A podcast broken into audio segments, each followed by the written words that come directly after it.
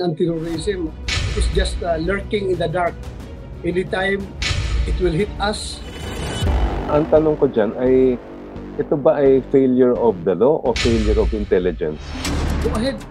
I-jump ninyo ito anti-terror bill na ito. Be my guest. Basta walang sisihan.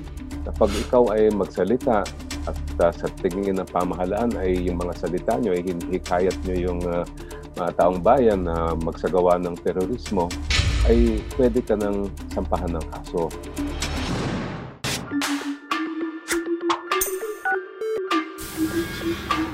Magandang araw mga kababayan at welcome to Quarantine with Howie Severino. Napapanahon at may init na naman ang usapan natin. Ngayon naman tungkol sa anti-terror bill. Magiging mas ligtas ba tayo kapag naging batas ito? O lalawak lang ang kahulugan ng salitang terorista?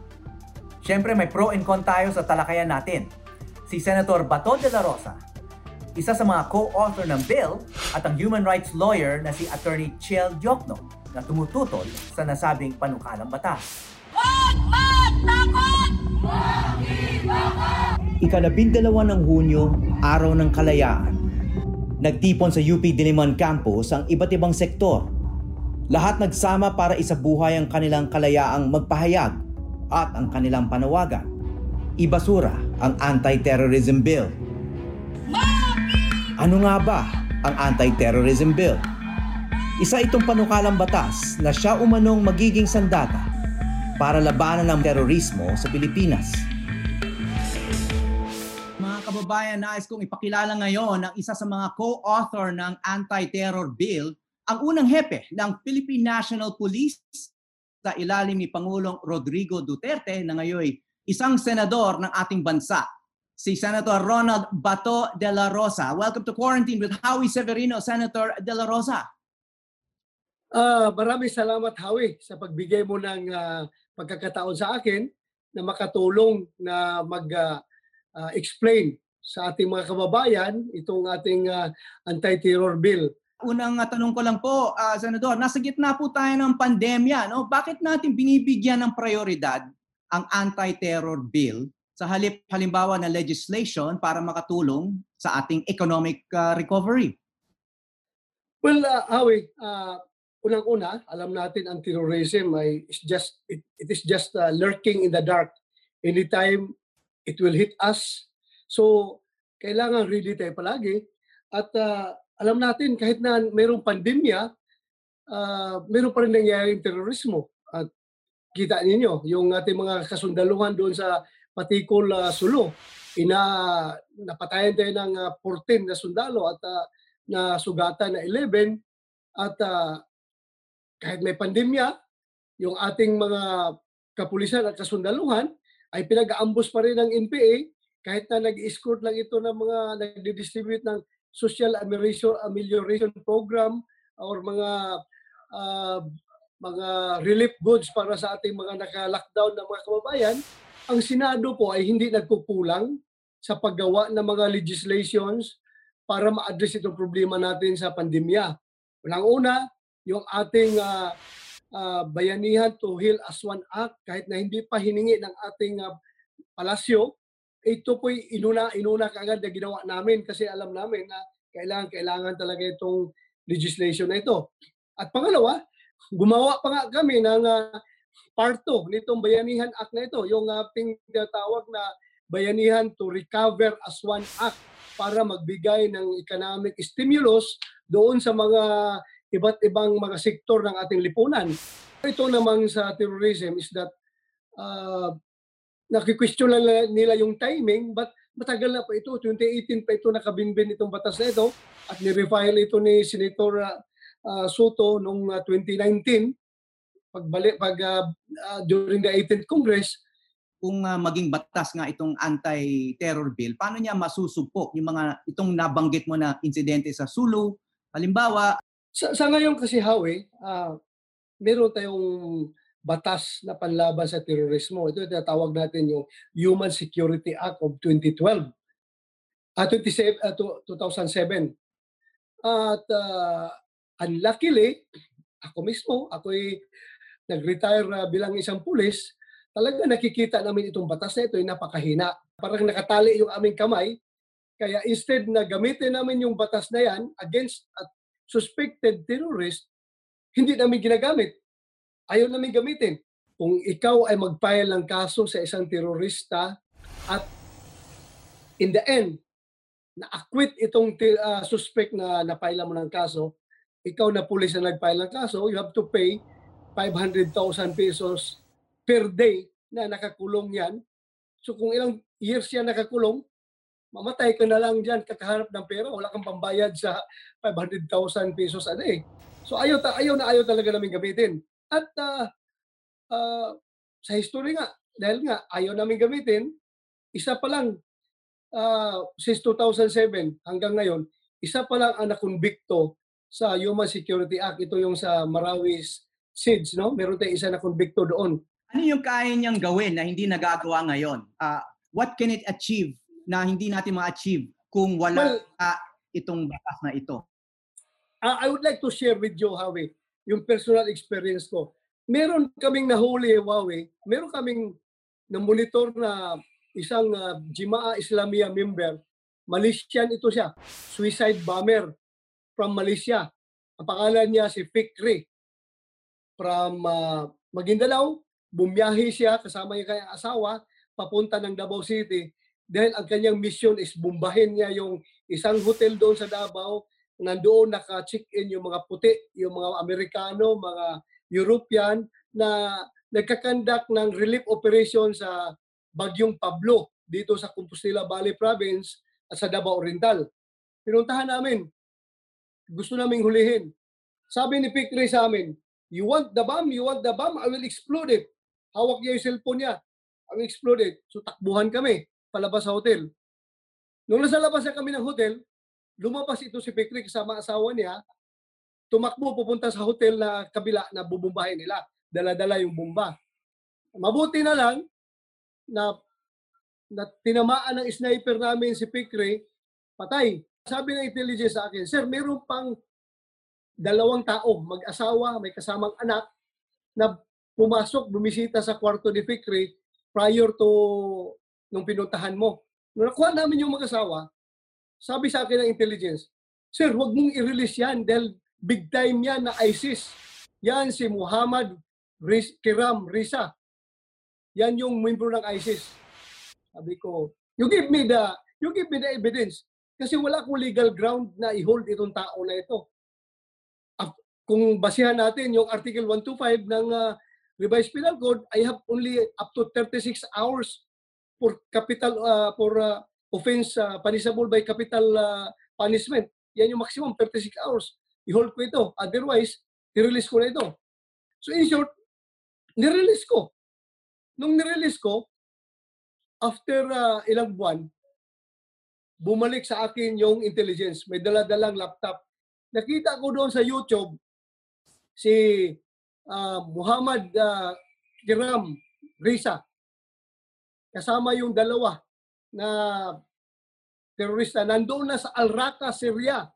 At meron ng hawak na mga uh, hostages nila na mga German.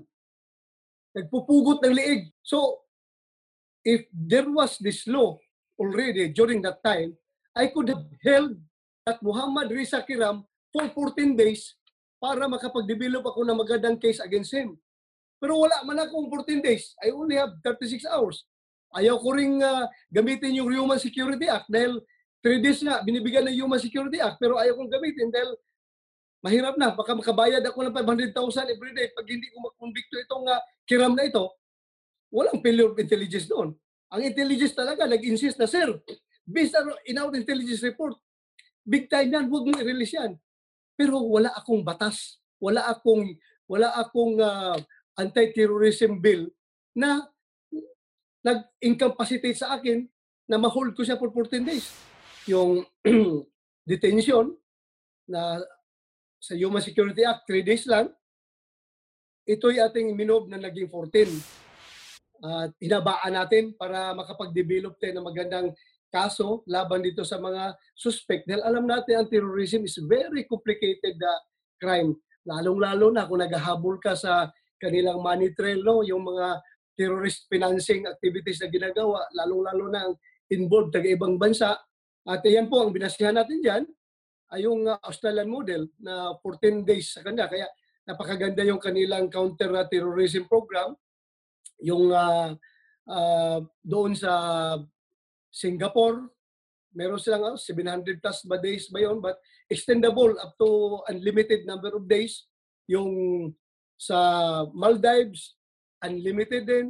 May mga iba't ibang sektor ang tumututol dito sa anti-terror bill, no? Uh, nabigla ba kayo sa reaksyon?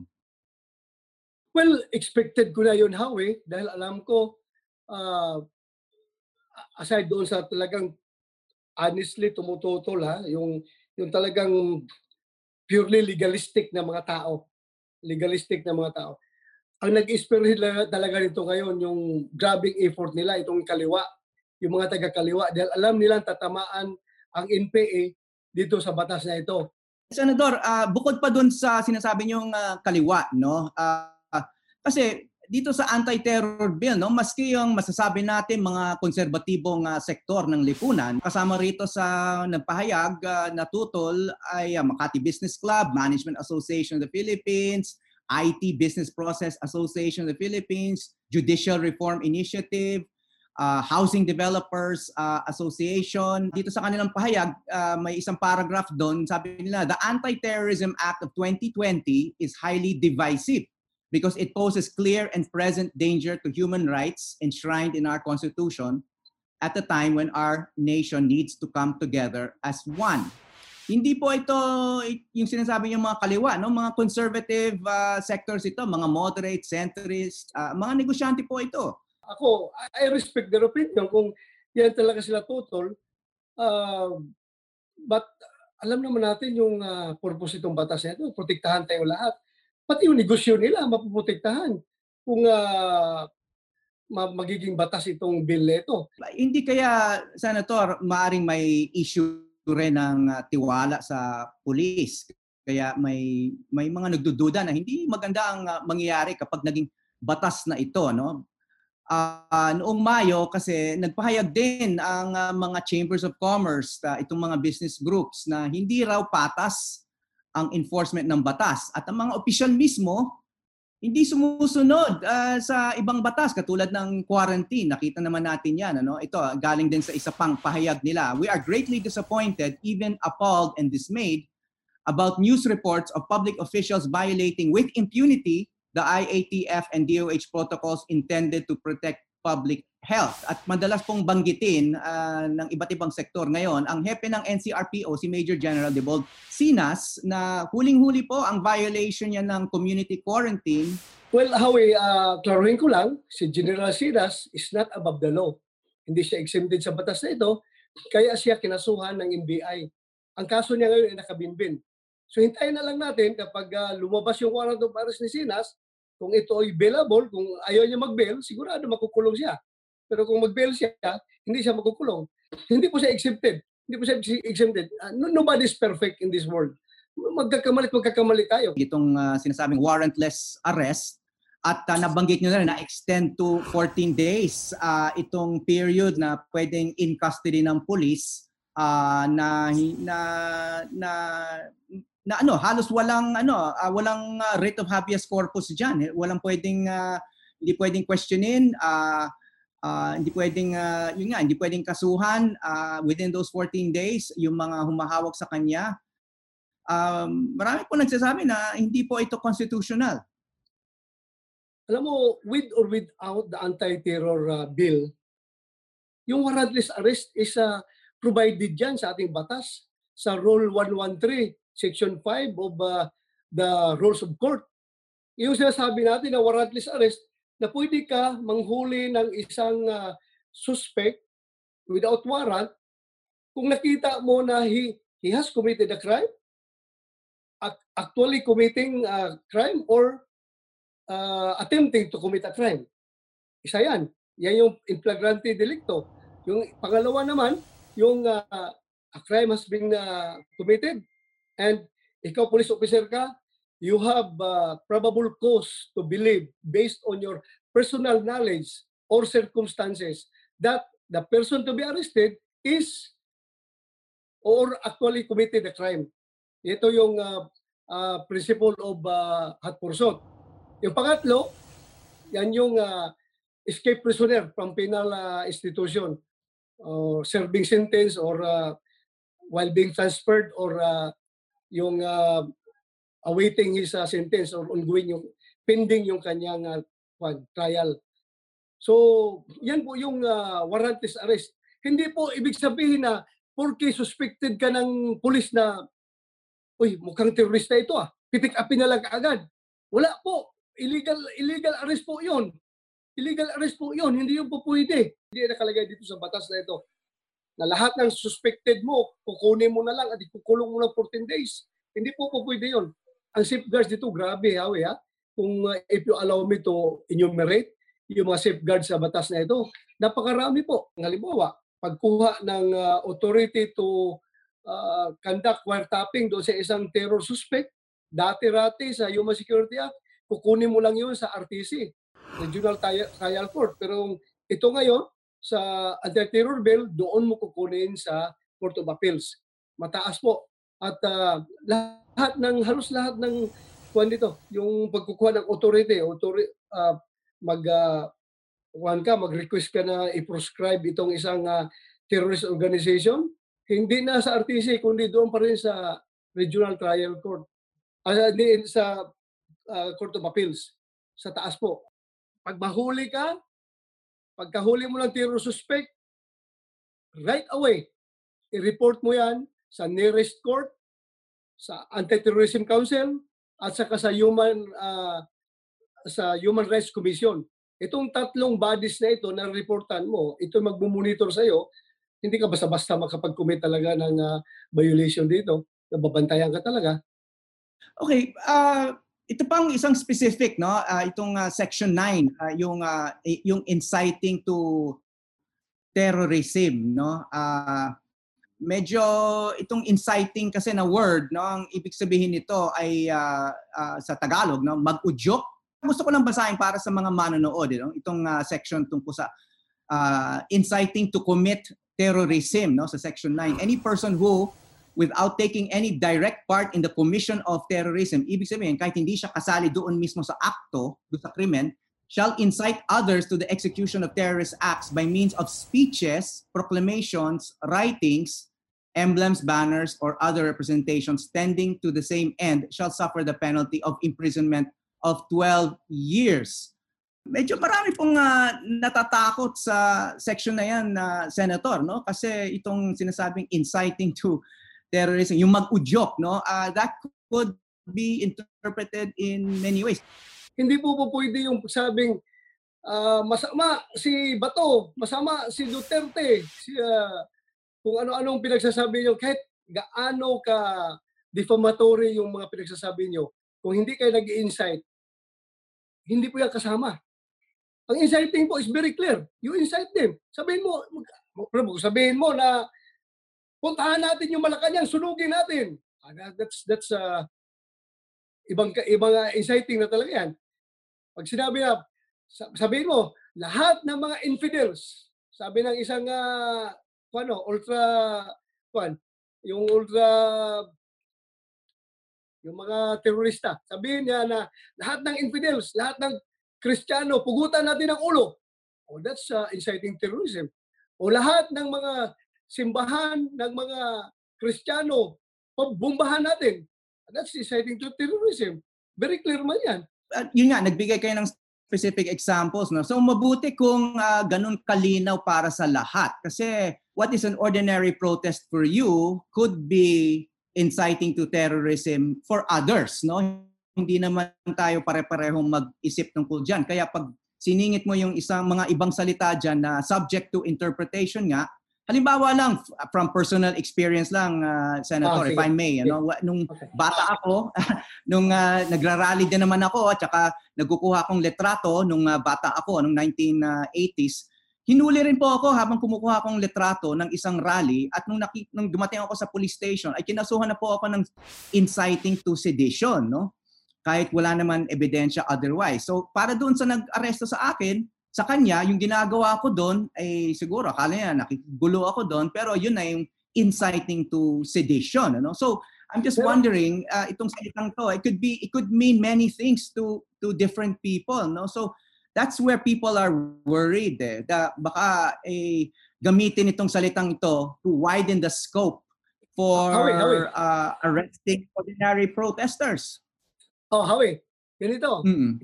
Yung naghuli sa'yo, after hinuli ka, nireport ba niya sa nearest court?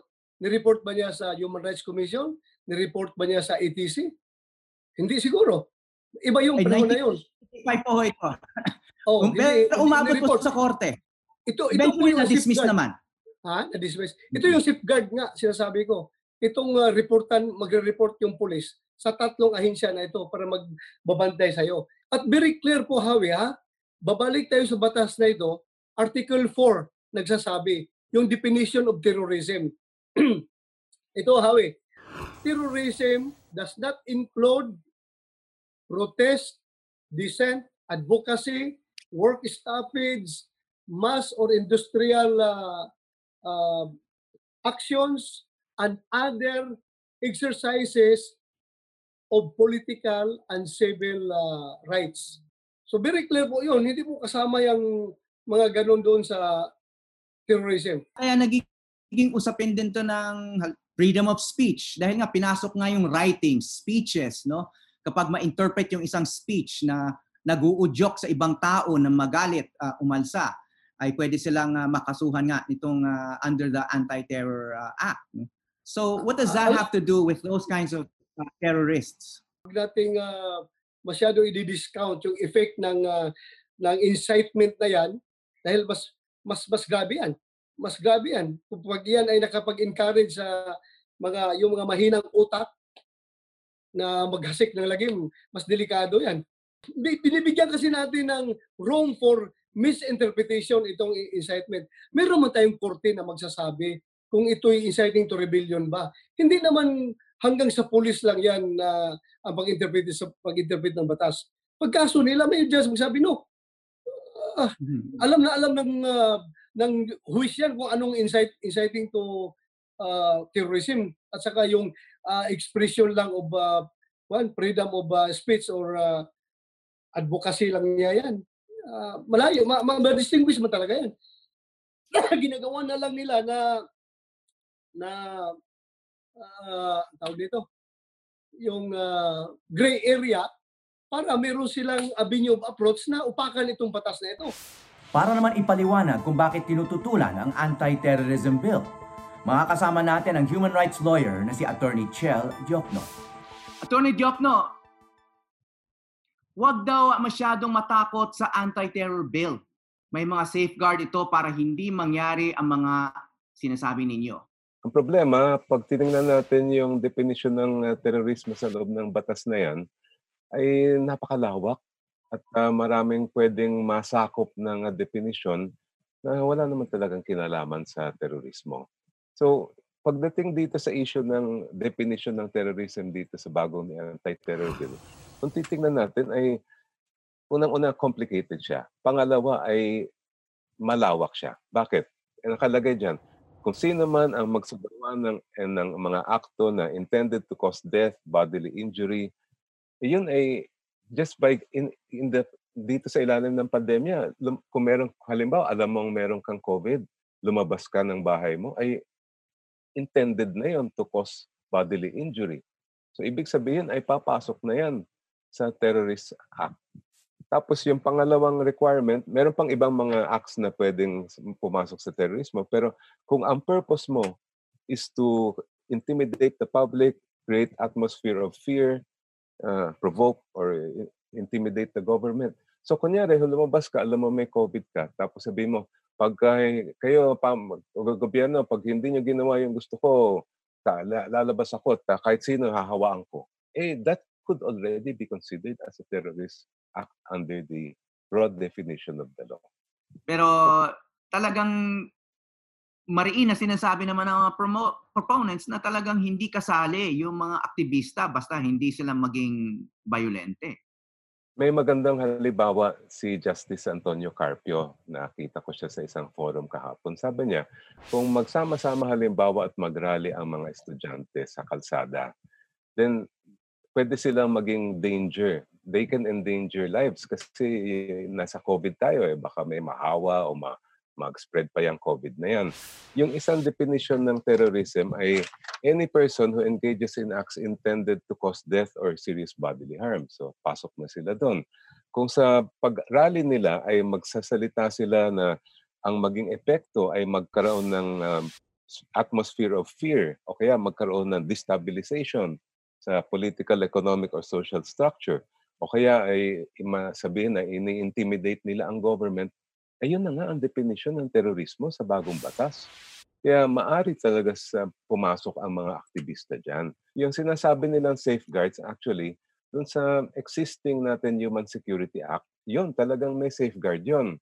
Halimbawa, may provision sa ating Human Security Act na hindi pwedeng gamitin yung batas na yan bago mag-eleksyon at uh, pag natapos ng eleksyon. One month before, two months after election, hindi pwede mag-freeze ng asset, mag-surveillance o gamitin yung batas ng anti-terrorism. Yan ay nawala na dito sa bagong uh, anti-terror bill. Yung sa dati natin Human Security Act, may safeguard yan. Tatlong araw ka lang pwedeng makulong uh, na hindi masasampahan ng kaso. Dapat paglampas ng tatlong araw, kung hindi ka pa nasampahan ng kaso, ay papalaya ka na. Wala na rin yon sa bagong uh, terror bill. Ang ginawa nila sa hmm. bagong terror bill ay hanggang 24 days, pwede kang makulong na walang warrant at walang kaso. So yung sinasabing safeguards, hindi ko gaano maintindihan, uh, hindi ko nakikita sa batas na ito. Uh, itong mga sinasabi ng proponents nitong uh, anti-terror bill ay itong safeguards ay naging restriction daw. Parang natali yung kamay ng mga law enforcers, no? Uh, uh, halimbawa, yung nabanggit na ni Senator uh, Bato de la Rosa nung siya ay nasa Davao pa, naging hepe siya ng uh, police doon. Meron silang kailangan pakawalan na na suspect no who ended up uh, committing real terrorist act. Palagay ko po ay hindi yung batas ang may problema. Baka naman ang naging problema diyan yung pangongolekta ng ebidensya. Kasi yun naman talaga yung dapat mangyari kahit anuman na krimen yung pinag-iimbestigahan ng ating uh, pamahalaan. Any kind of crime requires evidence. And kung wala naman sapat na ebidensya ang nakuha ng ating pamahalaan, ay talagang walang choice ang korte kundi ipalaya yung akusado. Isa pa nga namin tanong kung sa timing din. Kasi sa ilalim ng pandemya, sa dami ng problema ng bayan, lalong-lalo na yung problema ng public health, problema ng ekonomiya, bakit ito pa yung isinusulong nila? Bakit ito pang inuuna nila? Well, ang sinasite nila, itong mga yung so-called the terrorists na yung mga armed groups na nandiyan sa uh, sa iba't ibang probinsya no hindi naman hindi naman daw sila tumitigil they they they they've repeatedly cited this one incident na nagbibigay ng ayuda yung mga mga sundalo no at uh, inambush ng uh, mga NPA yung issue po na yan ay mas sa tingin ko armed conflict po yan. Matagal ng problema natin yan, mga panahon pa ng mga hukbalahap. Iba po yung yung aming aking pananaw personally.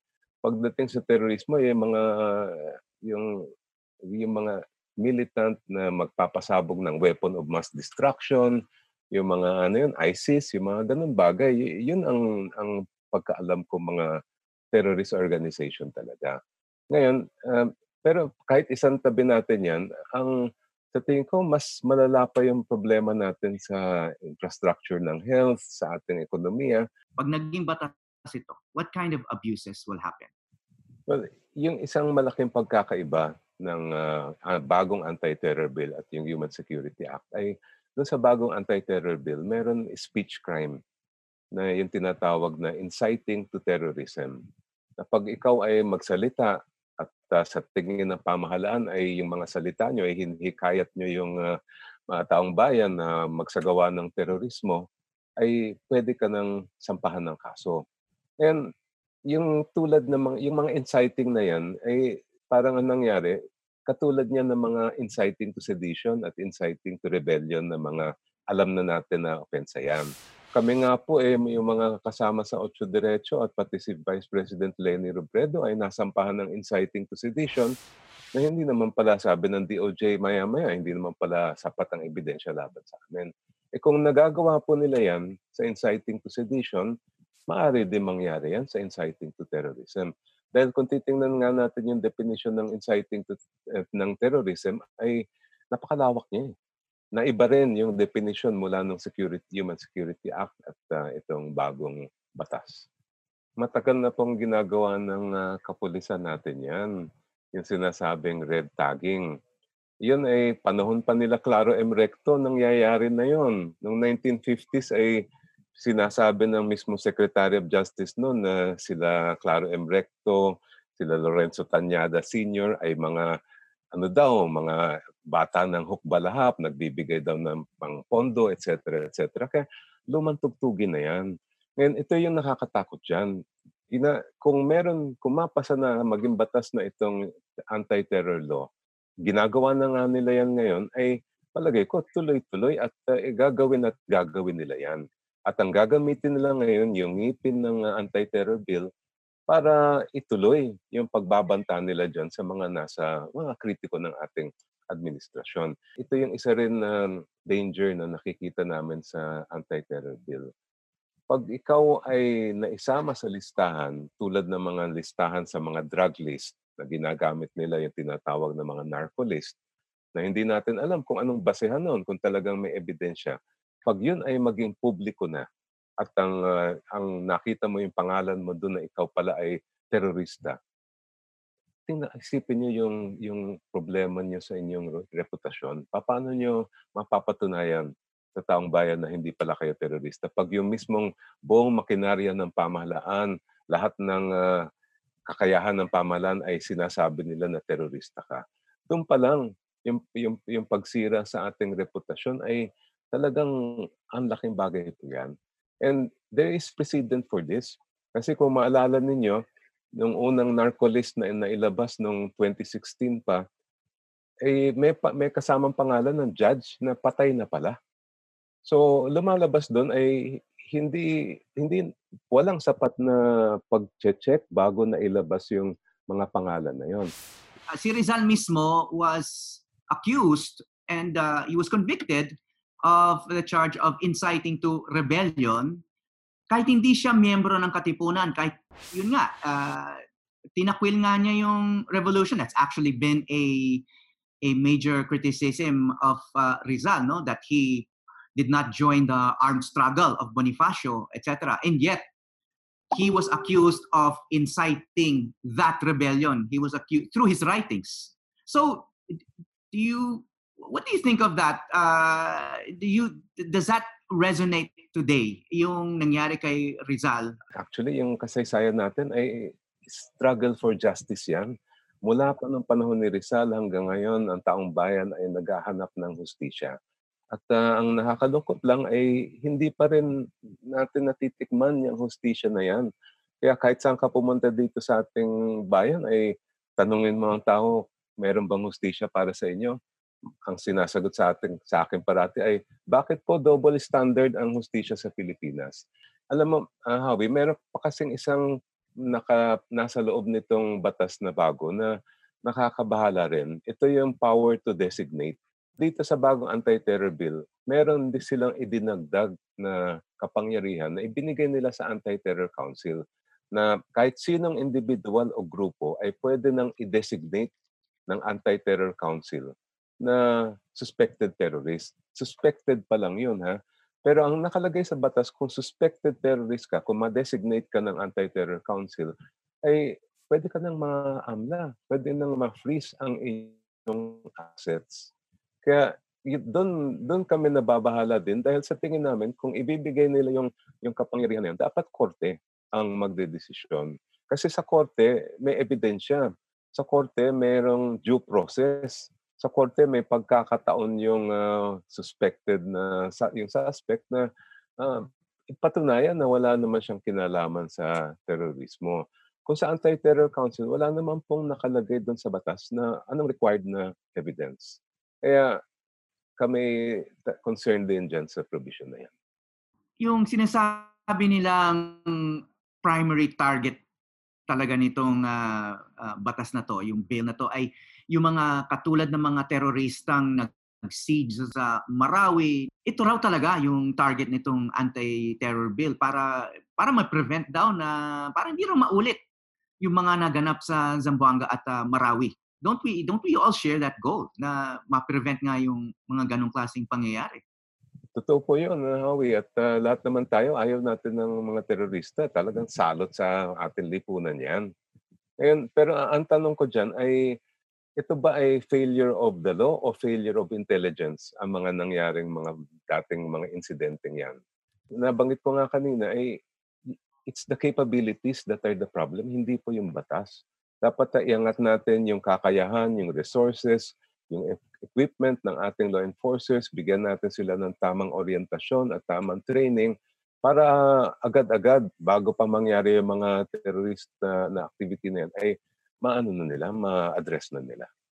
Alam mo, yung, yung isa namin nagiging uh, point of concern ay yung pag yung inilagay na provision diyan na pwede kang makulong ng hanggang 24 days na walang kaso yun ay sa tingin ko at uh, si Justice Carpio din ay nagsasalita din ng ganito na yan ay labag sa ating batas dahil uh, klarong-klaro sa ating konstitusyon kahit na deklarado pa ang martial law, kahit suspendido pa ang privilege of the writ of habeas corpus, hindi pwedeng lumampas sa tatlong araw yung pagkakulong ng isang tao na wala siyang kaso. So I, I really don't see how the new law can be justified in terms of our constitution. Halimbawa, nasa ating saligang batas at ito ay may dahilan nito na ang pwede lang mag-authorize ng uh, pagkakulong ay husgado, korte lang. Kasi sa ating kasaysayan ay marami nang nangyari ang pang-aabuso kung hindi korte ang magdedesisyon dyan kung executive. Ngayon, dito sa bagong anti-terror bill ay iniba po din nila yan. Ibinigay nila sa Anti-Terror Council yung kapangyarihan mag-authorize ng prolonged detention hanggang 24 days na walang kaso. Hindi po yan fake news. Nasa loob ng batas po yan. Sinasabi nila, Senator De La Rosa, na parang uh, some of the um, complaints or criticism of the of the bill take sections out of context, no? Lalo na itong tungkol sa warrantless uh, arrest. Kasi may ibang sections naman that will require uh, the government to secure permission from the Court of Appeals, for example, no, uh, to do surveillance, to develop a case and probable cause before these arrests can take place, which is, according to them, already a form of safeguard para hindi abusuhin. Kasi meron pa ring uh, uh, pahintulot na kailangan manggaling sa korte. So it's not like giving unlimited limited power to the executive branch no to go after so-called uh, terrorists. You still need uh, court permission. Nung inaral po namin itong batas na ito, hindi po isa-isang provision lang ang pag-aaral namin. Siyempre, tiningnan namin yung kabuuan ng batas. Kaya nung nakita namin, totoo nga yun, yung power to conduct surveillance ay hihingi ka dapat ng permiso sa Court of Appeals. Pero yung power to conduct warrantless arrest ay hindi ka pa, wala pong requirement sa batas na hihingi ka ng permiso. Kasi kung hihingi ka ng permiso, ay ibig sabihin hihingi ka ng warrant of arrest. Klarong-klaro po ang Section 29, warrantless arrest. Ngayon, yung nakalagay sa anti-terror bill ay kung ikaw ay maging uh, mag, mag, um, kung ikaw mahuli na walang warrant ay hindi hindi ka na kailangan dalhin sa korte. Basta bigyan ka ng authorization ng Anti-Terror Council, pwede nang makulong ng 14 days at pwede pang ma-extend ng another 10 days. Kaya hindi po totoo yung sinasabi nilang hindi namin daw uh, binasa yung buong batas at hindi daw namin naintindihan. Dahil tiningnan po namin ng malalim yung mga provision na yan. At doon, klarong-klaro na yung dapat kap na maging kapangyarihan ng korte ay ibinigay sa Anti-Terror Council. Na yun ay labag sa ating uh, saligang batas. Tsaka yung isa pang sinasabi nila uh, na pag may nahuli raw na suspect under this law, kailangan daw i-report ka agad sa sa korte at saka sa Commission on Human Rights, no? Um, isa, isa pa raw yun na safeguard. Would you consider that a safeguard? Yung disclosure to the Commission on Human Rights uh, kapag may nahuling uh, terrorism suspect? Wala po akong problema dyan. Mag, okay na provision yan. Ang nag, nakikita namin problema ay kahit i-report nila sa judge yan, nakatali pa rin ang kamay ng judge na ipalaya ang uh, suspect kahit sa tingin niya ay hindi sapat ang ebidensya laban sa kanya at walang probable cause. Dahil ang nakalagay nga dito sa Section 29 ay kukulong, pwedeng ikulong ng 14 days na walang bahid ng judge yan basta't may authorization galing sa Anti-Terror Council. Ibig sabihin, kahit sa tingin ng judge ay dapat itong suspect na to i-release natin. Wala naman legal na dahilan na ikulong ito. Wala po siyang kapangyarihan na magsabi niyan kahit i-report pa sa kanya. Ang may kapangyarihan mag-authorize ng detention ay ang Anti-Terror Council.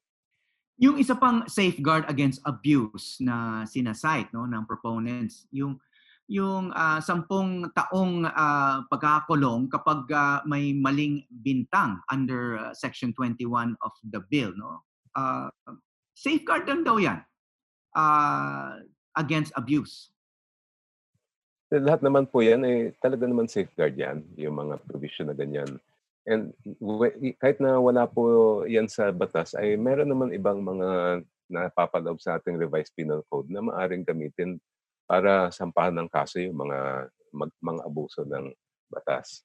Yung yung problema po namin, babalikan ko lang, ay yung ibang mga provision diyan na nagbibigay ng kapangyarihan sa Anti-Terror Council na sa tingin namin ay dapat uh, nasa korte lang. At uh, lalong-lalo na yung sinasabing prolonged detention for 24 days without charges at yung power to designate na nasa Anti-Terror Council.